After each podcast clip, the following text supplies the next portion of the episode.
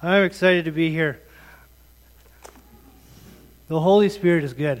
I want to just uh, share why I'm excited. Six weeks ago, Delan texted me, asked me if I wanted to preach, and I immediately shot him a text back and said, Yes, Romans 1, 12, 1 to 2 is on my mind. And why that's so good, for the last four weeks, if you've been here, or six weeks, we've been kind of going over the, the, new, the new you, putting off the old self, putting on the new you. And this text lines up perfectly, and Delan didn't even give me a direction. That's straight the Holy Spirit. It is good to see. And it lines up, and if you guys can remember Kevin's message a couple days ago, or a couple weeks ago, he had the big sword up here, the William Wallace sword. And we were pointing that at, uh, at Satan and seeing how the Word can combat Satan's lies. Today, we're going to kind of turn that sword and it's going to be pointed at us a little bit. So I want you guys to prepare yourself for that. Let's bow our heads in prayer. Heavenly Father, we just thank you for who you are, Lord. We thank you that and praise you for how your Holy Spirit moves, and it's so evident when we open our eyes to it and uh, are looking for it. You are there guiding us through every day, Lord. And as we uh, open up your word and dive into what Paul was writing to the Romans about being a living sacrifice and how to apply that to our lives, Lord, I ask that you soften our hearts so that we have good soil, soft hearts, so that the word will penetrate and will grow and that it will be life changing, Lord. We thank you. Amen. So we'll be looking at Romans 12:1. We have it on the screen there. You can open up your, your Bibles to Romans 12:1. Therefore, I urge you, brothers and sisters, in view of God's mercy, to offer your bodies as a living sacrifice, holy and pleasing to God. This is your true and proper worship. Do not conform to the pattern of this world, but be transformed by the renewing of your mind.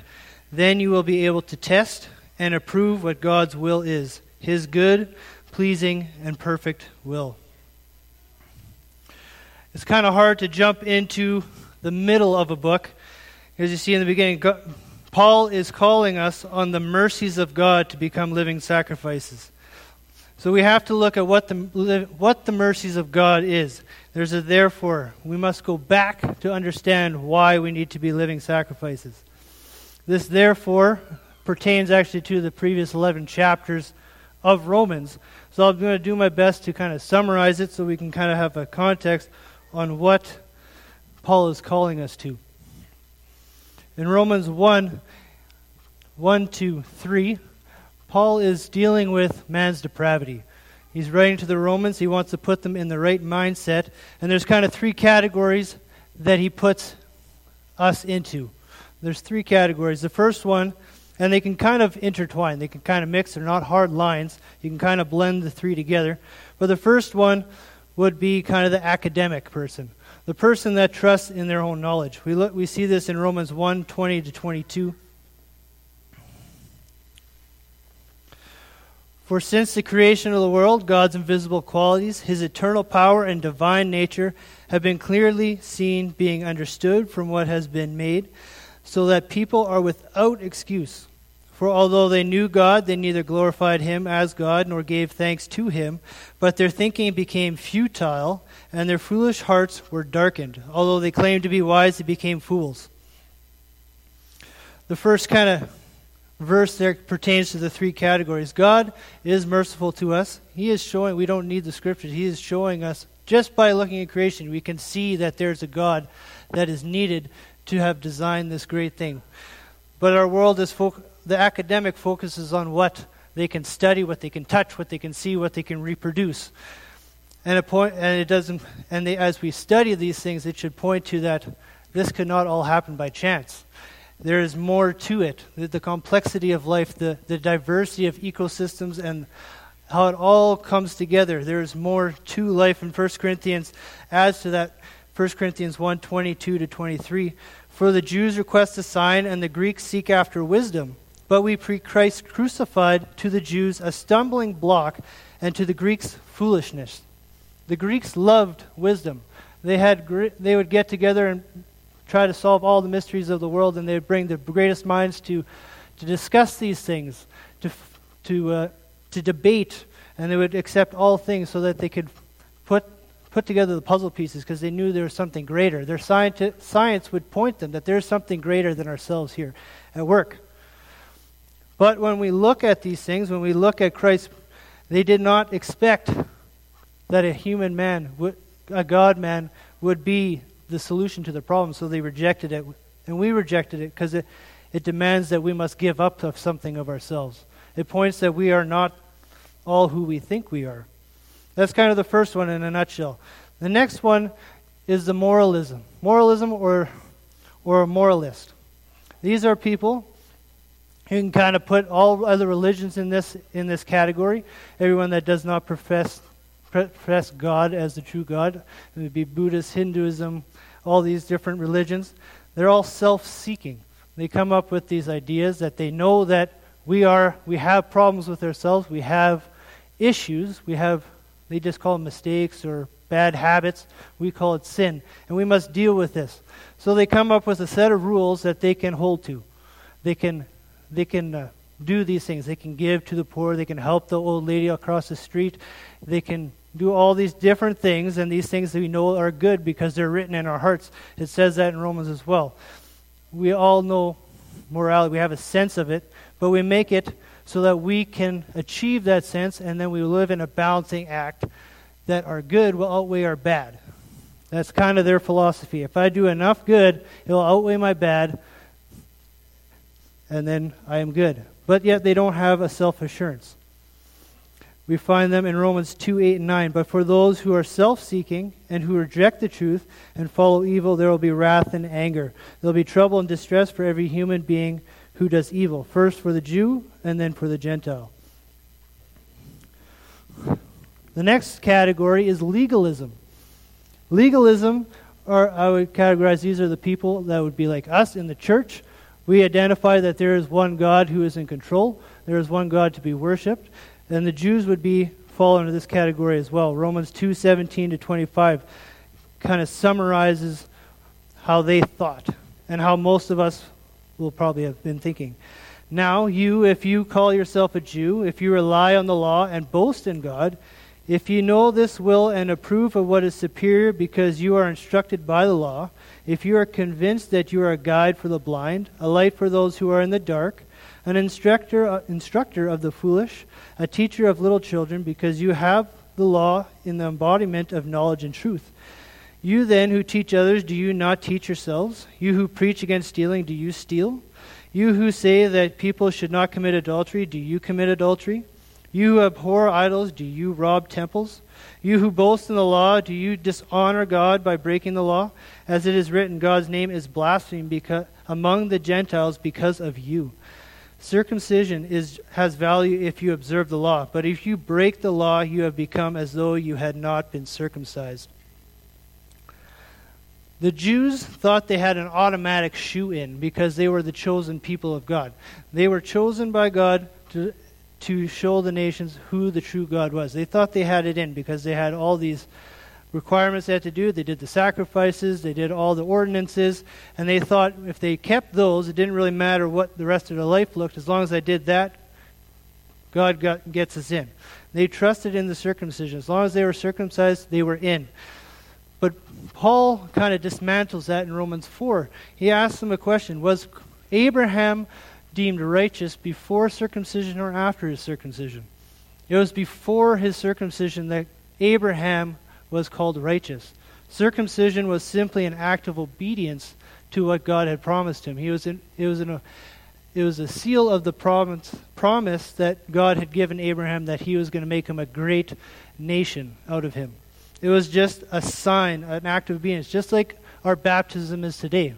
When we follow Christ, we turn from ourselves and we get baptized and are declaring. It doesn't have nothing to do with their salvation. It's simply a sign to the world that I am now done with myself. I am buried to my sin and I rise again in Christ. Sometimes we have this notion that we need to get baptized immediately upon, or they aren't going to heaven. Right? There is nothing there. It's a simply a sign. There is no work that will that is involved in our salvation. And each one of these categories, there's a common denominator.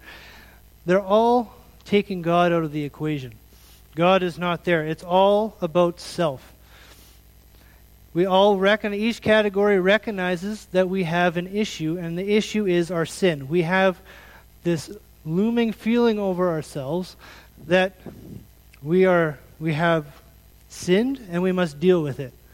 We don't, and as in the Corinth, the Greeks, they thought it was foolishness to simply trust in Jesus. So we come up with a, a system to negate, to get God out of the picture because we have a debt, and our natural response is to pay for that debt. So we try to pay for that debt.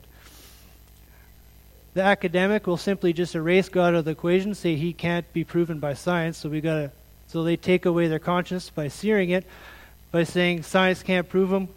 We're not going to follow him. So I can do whatever I want. The moralist tries to outweigh it with works.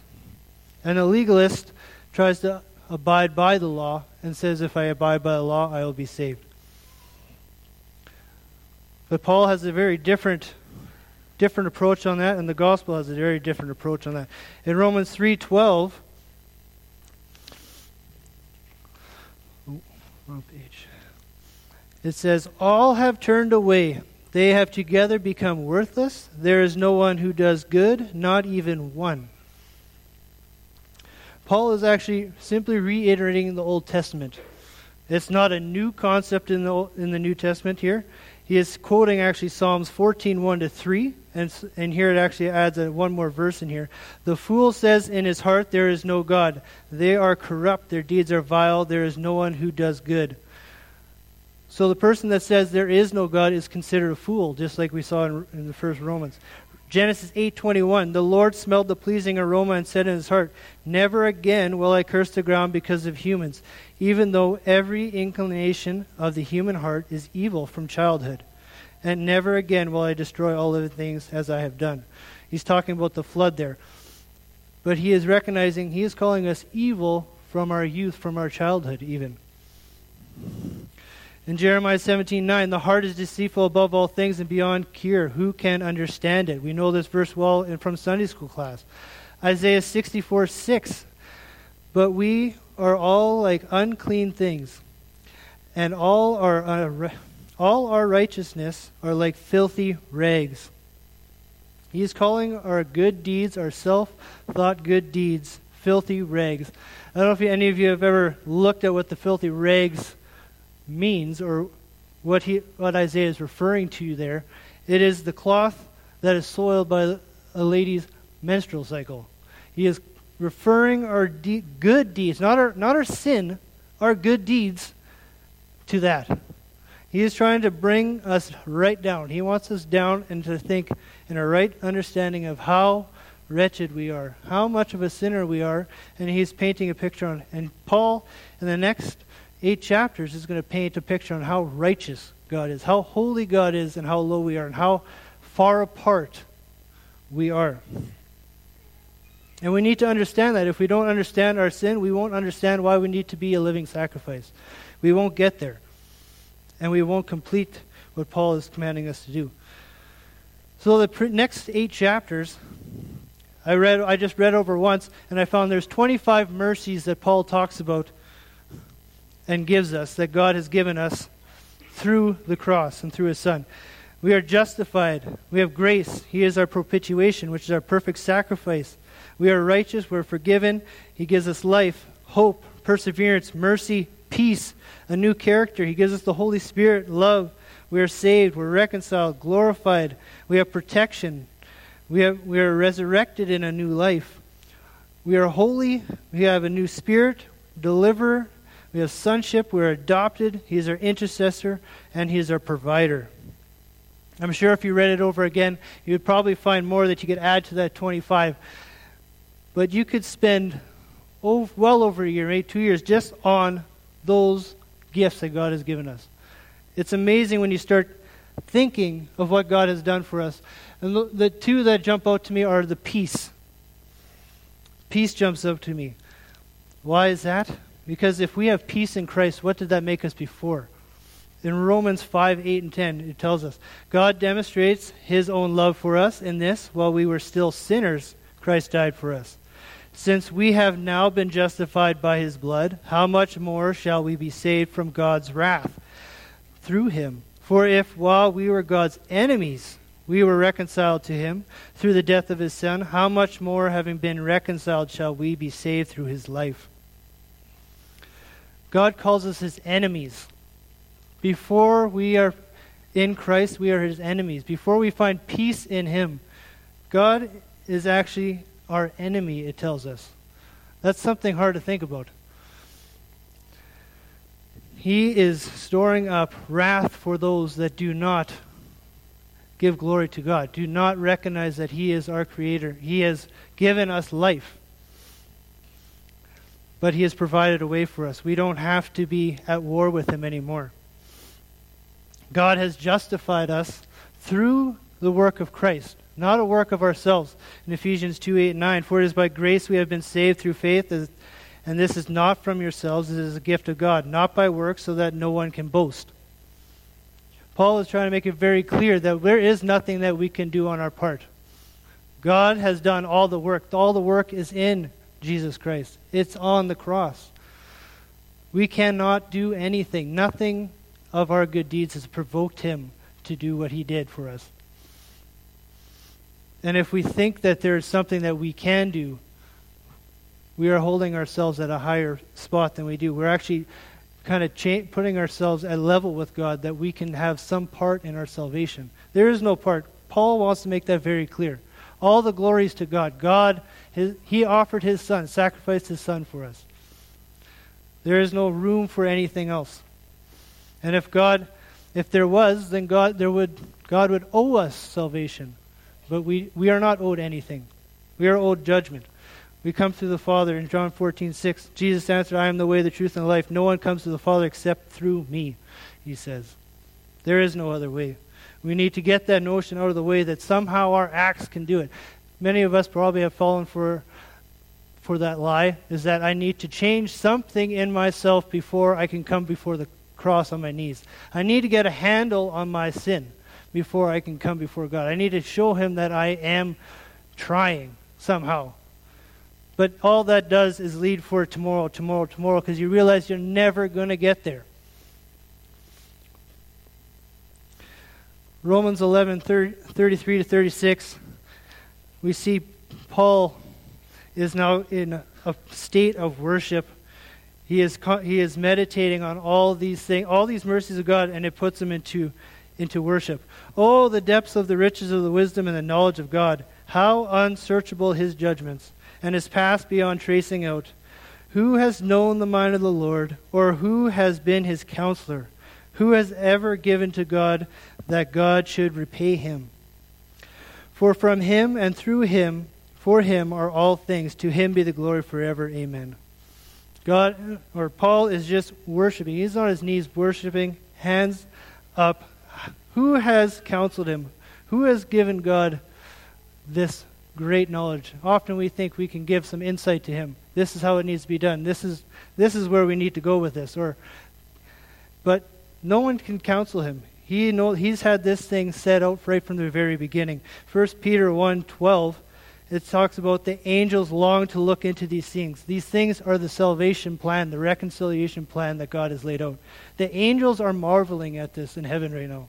The Greek says that the angels, it kind of paints a picture that they're on their tiptoes. They're in the background, on their tiptoes, looking underneath the legs, trying to see through everything. What does God have in store? Because they've only seen the wrath of God. Satan and his buddies, they turned and rebelled against God, and all they saw was they got kicked out. One shot, one sin got them kicked out of heaven forever. There was no plan for them to be saved. They are doomed for eternity someday to be bound in the pit of hell. They don't get a second chance, but they saw this, this creation, this being that God has created, put on this earth, us humans, and he, they see us mocking and ridiculing God's love, what He has done for us. We mock Him with every selfish desire that we claim to, like in Bible or in Sunday school. God, does, we deserve something. God, you owe it to us. Why don't I have that? Why don't I have that? We don't look at what God has already given to us.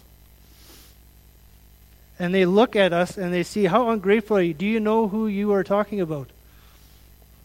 But they long and they marvel and they rejoice every time someone recognizes that God is good and turns to Him. In Luke 15, they, they throw a party every time there's one person saved. One person. It's good to think about. Even the angels are celebrating what God has done.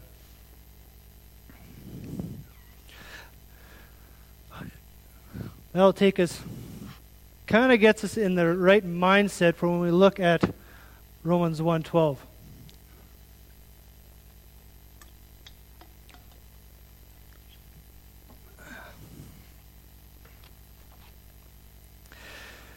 Therefore, I urge you, brothers. He is pleading with us here. It's a, it's a word of urgency. He wants us to understand what God is telling us here. Look at what God has done for you. There is only one appropriate response that you can have to a God like this, to a love like this. And he says, present your bodies as a living sacrifice. That is your proper worship. There is nothing else. It is you that God wants. He wants your heart and your fullness. And last week, we had a little panel up here, an, uh, an understanding on reading the scripture, why it's good to read through the Bible. And we had some people, they were all in agreement that we can't skip over scripture. And I thought that was very awesome to see from right from the, the youngest on the panel to the oldest. They are all in agreement. We cannot skip over the boring parts of scripture. And why is that? Because the Jews would understand what a sacrifice is. They would understand the cost that it was it took them to offer up their animals and their stuff. So let's, let's look at Leviticus 1 3 to 9. I'm not going to read it, I'll just kind of paraphrase it.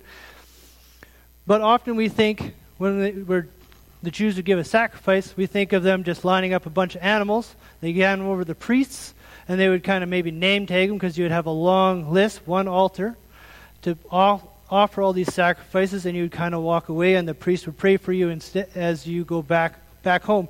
But in Leviticus 1, we see there's the word he that is mentioned six times. The he is the person that is bringing the offering to the priest.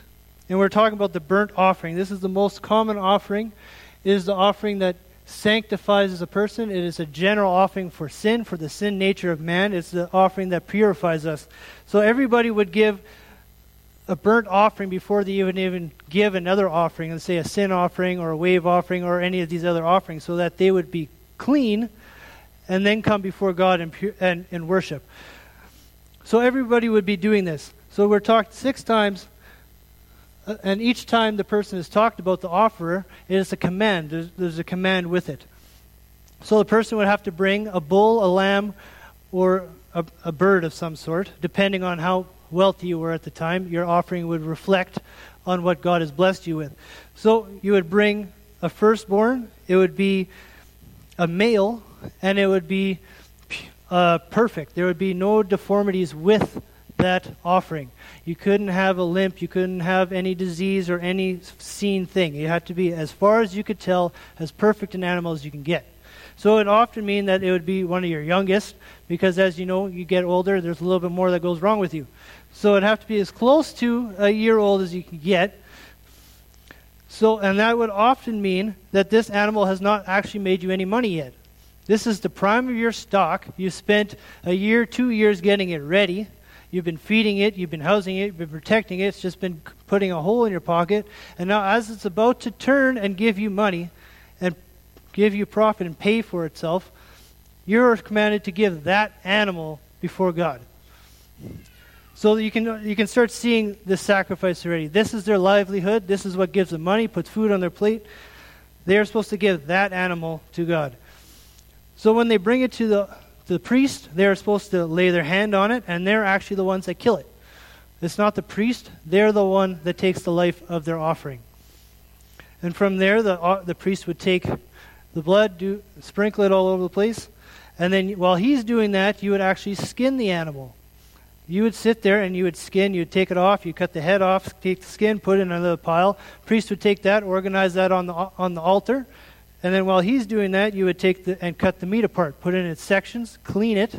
Then the priest would take that, put it on the altar. Then you take the guts and everything inside, wash them, and then the priest would put that on the altar. There's a long process.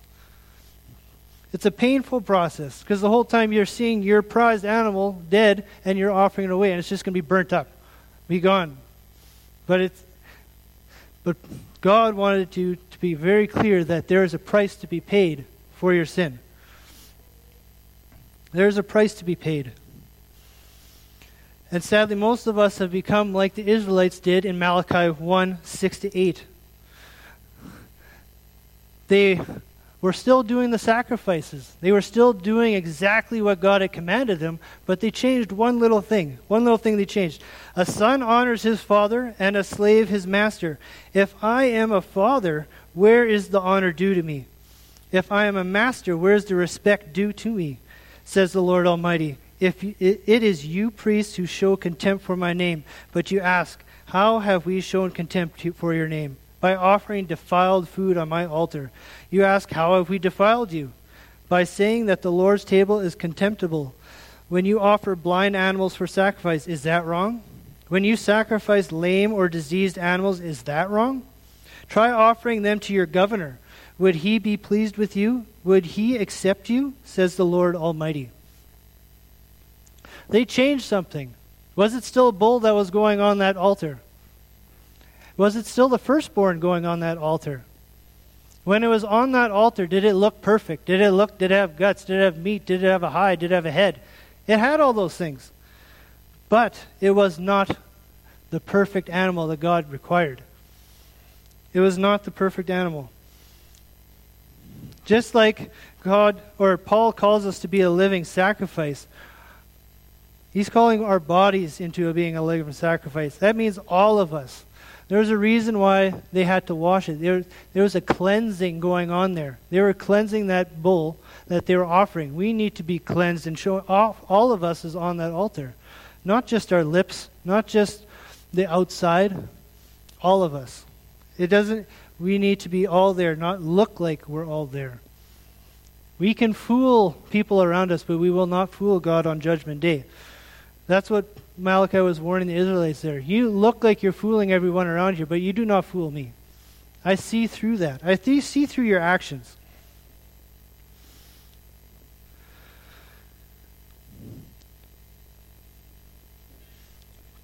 In the second part in uh, of Romans here, it says, "Do not conform to the patterns of this world, but be transformed by the renewing of your mind." This is a tough, tough part of the passage I, I, I, I found. I want, I want to make it clear as we go through this, this is where the sword starts to poke a little bit. Pansy is not about becoming writing laws. We're not we're not that way. We know that. We're free in Christ. We're not going to be making laws and everybody's supposed to be guided by those things. Each one of us are different. God has given us that freedom to guide each one of our lives. Each one of us struggle with different sins. Each one of us will address our sin in a different way. It might require us to look differently. If you're one that struggles with lust, it might mean that you get rid of your TV, but your neighbor doesn't need to get rid of his TV. You don't have to look down on him because he has a TV in your house. Right? There's there's room for this kind of stuff. And so I want to poke a little bit because there is a complacency that I think that is coming into our church and there's pressures that are coming in and as we compromise, we are no longer becoming living sacrifices. We are creating what exactly what was happening in the first those three uh, categories that we were talking about in the beginning. We make a, a, moral law for ourselves to get us in. Then it becomes an act. It's no longer a sacrifice. It becomes a part of us. It's a law. If I do this, I am saved. We see that happening all the time. Or it becomes legalistic. We see the pressures. In, I don't know if you guys are aware, I just found out this week that in Sweden, they're putting a law into effect that happened in January now, just in the new year. They're adding discrimination against transgenders in their hate speech crime. So that's punishable by a fine or up to two years in prison in Sweden now. I'm not saying that hate speech is a good thing. We as a church should not look down on people in sin. We walk beside them, we help them, but we do not discriminate against them. But we do not permit sin. We do not soften the gospel and say it's okay if that's how you are or how, how you think you were designed. That's not what we do. We walk beside these people, we love these people, we pour it out on them. But are, are we going to be willing to do those things? I, another article I read, there's a church in Ontario. We're praying for a church, and, and they are standing toward for the word, and they're getting rid of leadership that was a homosexual, and they're having flack with that. We need to pray for that. I also heard in Ontario that a church compromised, and they were going through a suit, and they had a woman atheist pastor that is allowed to stay on the pulpit and pastor the church. How do we get there? How do we get there? It's compromise. It's the pressures of these worlds, exactly what Paul is talking about. Do not conform to the powers of this world. In James 4 4, it says, You adulterous people, don't you know that friendship with the world is hatred towards God? Anyone who chooses to be a friend of the world becomes an enemy of God. You go back to being an enemy of God when we start putting these things in front just so that we can be accepted into how the world wants to think. They will call us fools. They will, they will ridicule us for this. But that's okay. It's only for a time. So, with that in mind, I want to poke a little bit just to get our minds going, just so that when we leave from here, that we can start a conversation with one another. That's a, that's my goal here. We need to be open with one another. We have this Conquered series. I'm going to keep on picking on the men a little bit, but that's good. They can handle it. That we are open with our sexual desires and our problems. Many of people have struggled with it, but we get together here and are coming together, open doors. We don't discriminate, and we help each other along no matter where we are. People that have conquered it, people that are going through it, we come together and show that we are one. And we walk, and that's the same thing with any sin. We want to be open to that. We will not judge you for it. We will walk beside you and show you, but we will not tell you that it's okay to continue in that way. We will guide you to see how Christ, in His Word, tells us to live. We will walk beside you with that. So, that in mind, we're going to start with kind of some lesser things, and they'll kind of get gradual a little bit, maybe a little bit more uncomfortable. How do we partake in music and movies? How do we go about with our entertainment? How do we purchase these things? Do we purchase them from the store, or do we have some fancy torrent stream that can get everything for maybe a buck or from some guy's back garage? We all have dealt with the many times when you see the blue screen pass, pop up on you, you're trying to with your PlayStation or your controller, skip it, and it won't let you skip it. So you got to sit one minute and watch this blue screen tell you that you should not be re- reproducing this product. Is it stealing when you do that? Are you being faithful to God's word, how He teaches that? What, what, what we're watching, how, what do we put into our minds? It's funny how we grow up. I'm watching my kids. Carson is now he watches some TV shows, and I can.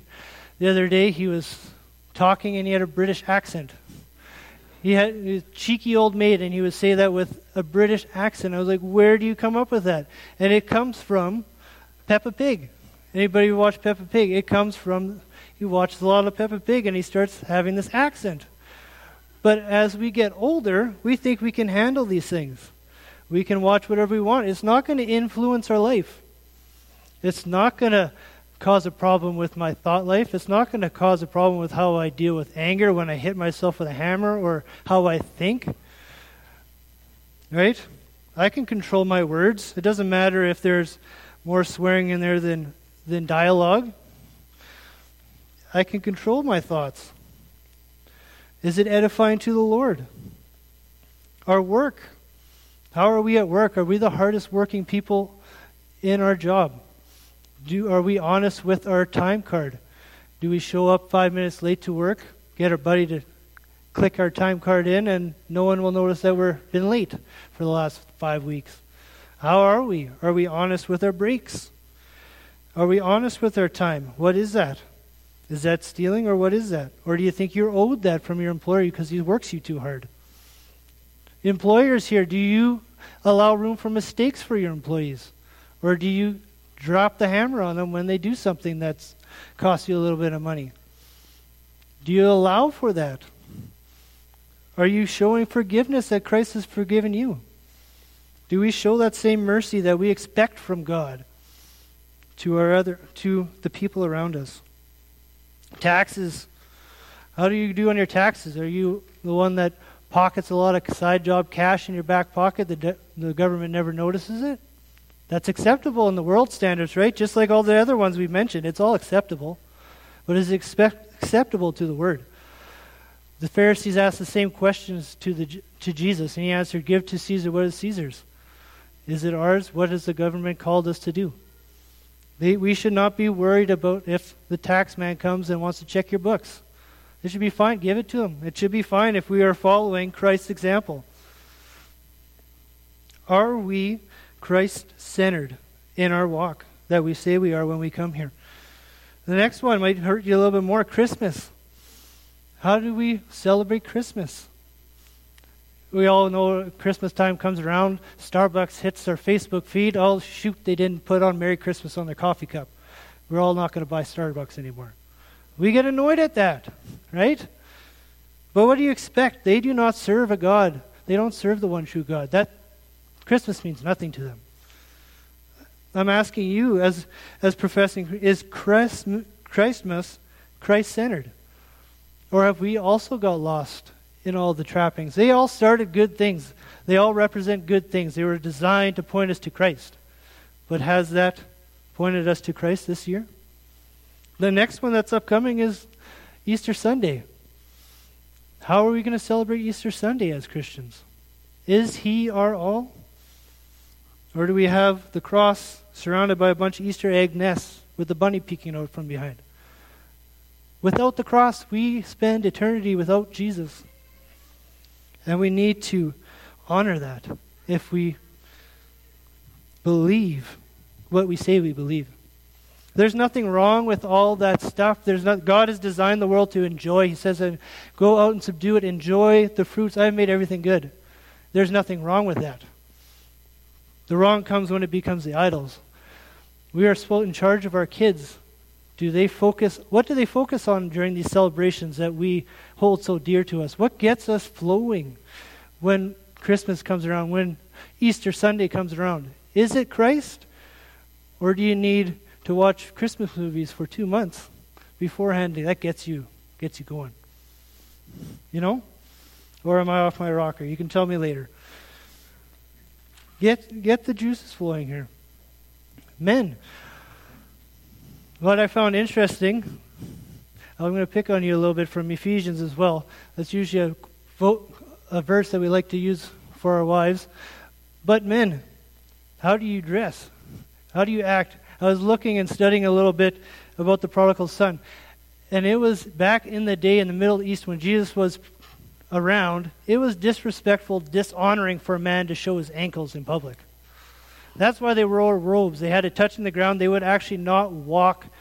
They would suggest you walk with one foot on the ground all the time. So you would not fear exposing your ankles. It's funny to think about now. And then as the time goes on, we see there was a law in the 20s, I think.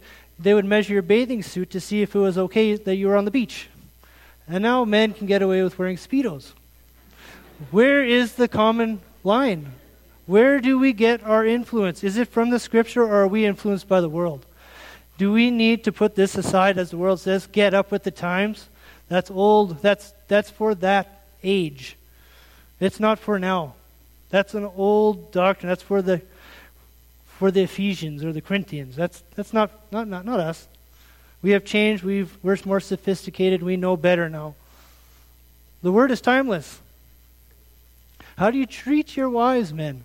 Often we quote, Women be submissive. Right after that, it says, Husbands, treat your wives like Christ, with Christ's love. Is that not more daunting? To love your wife like Christ has loved us, the church? We only love because Christ showed us love. Do you love your wife the way you want her to love you?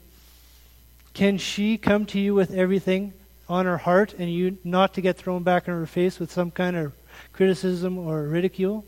Are you her safe haven? How are we called to be as husbands? What does the word say about that? Where are we getting our philosophy from?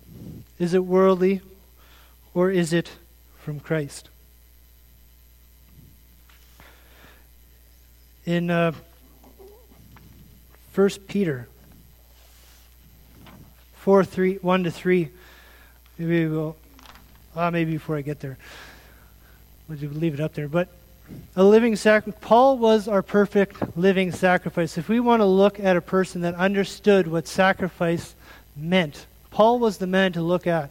He was he called people to follow me because I follow Christ. He was reflecting Christ. What Paul did in 1 Corinthians 8, we have the Corinthians, the Jews in Corinth were fighting over whether they could eat meat. Whether it's sacrificed to idols, could I eat it, could I not eat it, am I free to eat it? What do I do with this? Paul in a nutshell, said, If it's going to offend my brother, I will abstain from eating meat for life. Because he understood the severity of sin. He understood the severity of where someone would go to hell if they stumbled and fell away from Christ. He was not willing to go there. If it was going to make someone stumble, he was not willing to go there. He was willing to pr- put off his freedom that he has just got in Christ. We are free to eat. If we were there, we were free to eat the meat in that time. We have different issues now. Where, what are those issues? Are you willing to sacrifice here in Pansy when you recognize someone is struggling with something and they see you doing it and it's causing them stumble? Are you willing to forego that for the rest of your life so that they will not sin? Paul understood that. He understood that Christ came to serve and not to be served. The King of Kings came to serve us to show how we were supposed to act. Do we have that mindset, or do we have the mindset, I, owe, I am owed these things? I am free in Christ. I can do these things. I don't care about Joe Blow who is struggling with it, and I don't care if he's going to sin and get lose his salvation over it because it's going to pull him down to a point where he can't come back. Are you concerned with that? Are you willing to go as far as Paul did to become a vegan? Many of us would hate that thought. Become a vegan. I, it's a challenge. Is that how you view, view sin? Is that how you view it? First Peter calls us and gives us a, a fantastic reason for why we need to. Therefore, since Christ suffered in his body, arm yourselves also with the same attitude, because whoever suffers in the body is done with sin. As a result, they do not live the rest of their earthly lives for evil, human desires, but rather for the will of God. For you have spent enough time in the past doing what pagans choose to do, living in debauchery, lust, drunkenness, orgies, carousing, and detestable idolatry. We have spent enough of our life doing that already, Peter is calling us. That is why we must offer our bodies as a living sacrifice. The world will see that as foolishness. They'll see it, see that as unwise. But when we forego the things of the world, we often look for how do I evangelize? How do I present the gospel to people at work? There's no opportunities. But when the world sees that you do not do what they do, they might ask you why. Those are opportunities for to present the gospel and what you are changed. You used to be there. You used to do that. But now they see at work you got saved at work, and they see they know who the old man was, and now he doesn't do it anymore. She doesn't do it anymore. That's an opportunity. I have a buddy who, at tax time, his accountant asked him, "Why do you give so much money?" He doesn't understand it. Why do you give so much money away? That's an opportunity to present the gospel, what God, Christ has done for you, the gift that God has given us, and that we are just simply sharing what He has blessed us with. There's many opportunities. We, we struggle with that. we but if we are living sacrifices, the world will see the difference. The problem is they are starting to not see a difference. They see a church of compromise because we want, don't want to feel the pressures of the world. Sweden's not that far away. It's coming. It's no different in here. Are we going to be grounded when that hits? When that comes? We need to be ready. Let's pray. Heavenly Father, we just thank you so much for the clarity that you have in your word and how it all joins together so so magnificently. Lord, I ask that you forgive us when we are compromising, when we feel the weight of the world on us and the eyes of the world looking on us and, and judging, and we, we fear them. And we forget to fear the one that has the power to destroy the soul, Lord. Lord, we, we need to have that fear so we can humbly come before you and let you just purify us and sanctify us, Lord. And let us be a church united together. And let us be a church that is willing to walk beside one another and not laugh and, and make fun of people that may be struggling with something that you have won and succeeded in, that you have given us the grace to have overcome. Thank you, Heavenly Father. And Lord, I ask that you be with us this week and just not let this stay here, but let us just sit on our hearts for the next week, month, year, that we do not be influenced but we, by the world, but influenced by you and your word. Amen.